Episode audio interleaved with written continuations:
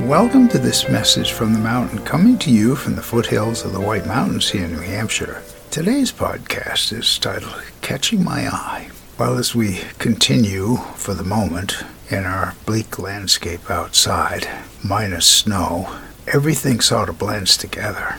And it's that one thing that catches my eye that perhaps I would miss otherwise that kind of stands out in the bleak landscape. And recently it was a couple of leaves on a tree that hadn't fallen off that still had a little hue of color to them. And it just popped right out.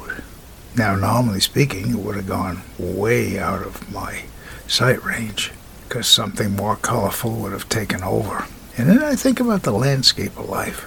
And there are times where there's so many people that are strutting their stuff, so to speak, that are out there, that there are some really unique people that are bypassed, that they aren't seen because they don't make an effort to stand out like others do. When you look at the landscape of life, that's what I look for, those that might be hidden out of view of others because they don't stand out as much. And boy, are they wonderful discoveries. Those things that are just in my view.